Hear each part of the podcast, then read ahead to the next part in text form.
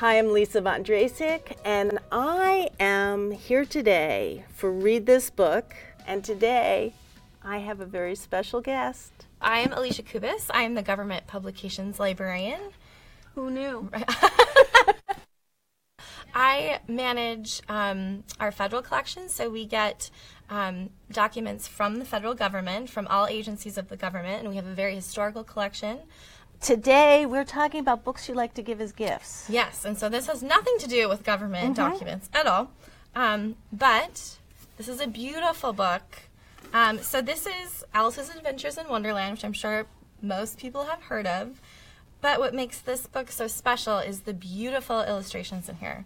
Um, absolutely gorgeous. So even if you aren't super into literature, if you're into art, I mean, it's just the neatest book.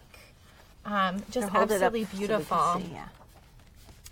Um, Wow. And so I actually we we read Alice in Wonderland at a book club over the summer, and one of the other book clubbers had this copy, and I said that is the coolest copy I've ever seen of Alice in Wonderland, and it's one of my favorite books. And so I'm hoping to receive this for Christmas, this for holidays this year, um, because it's very beautiful. Whose copy is that? This is from our library here, from Wilson Library. So Ah. I will be returning this later today, and if you want to check it out and look at it, you definitely can. Um, the the illustrator, she's from Japan. She actually has some art here at the Walker Art Center in Minneapolis. So if you like this kind of art, there's others, other works by her um, here that you can see if you would like. Um, but she's a very prolific Japanese artist, very well known in, in art circles. Yep. What else you got there? And this one's a, a little bit different. So it's called Poetry from Scratch. Um, and it's a book of kitten verse. And so it's by Jennifer McCartney. And it's essentially a volume of poetry written by, by cats. Um, with some help from the author, right, to actually how, transcribe this. how did you find this? Actually, so I was looking at a list of cat gifts that, and I'm a big cat person, so I thought, oh, there might be something interesting on there that I would like for you know the holidays, and this was on there, and so I went to Hennepin County Library to check this out because I had to see what it was, and I thought everyone else needed to know about this book.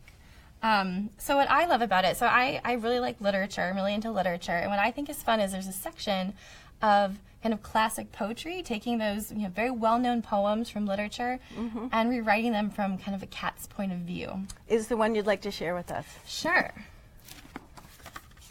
So I'm sure most people know Robert Frost's poem, "The Road Not Taken," mm-hmm. and so the very first poem in here is called "The Rodent Not Taken." Two rodents diverged in a yellow wood. I'm sorry I could not pursue both, and being one feline, long I crouched and watched one scurry as far as I could to where it veered into the undergrowth. To know more, you gotta see the book. so that's the first Poetry. stanza. Poetry from scratch. yes. Well, thank you for bringing those today, and I hope somebody gives you that Alice I know. for a gift. Well, and I I would also take this one. okay, um, good to know. So while I'm talking about books I would love to receive for any cat lovers or literary lovers, these both would be really great. Beautiful. Thank you. Thank you.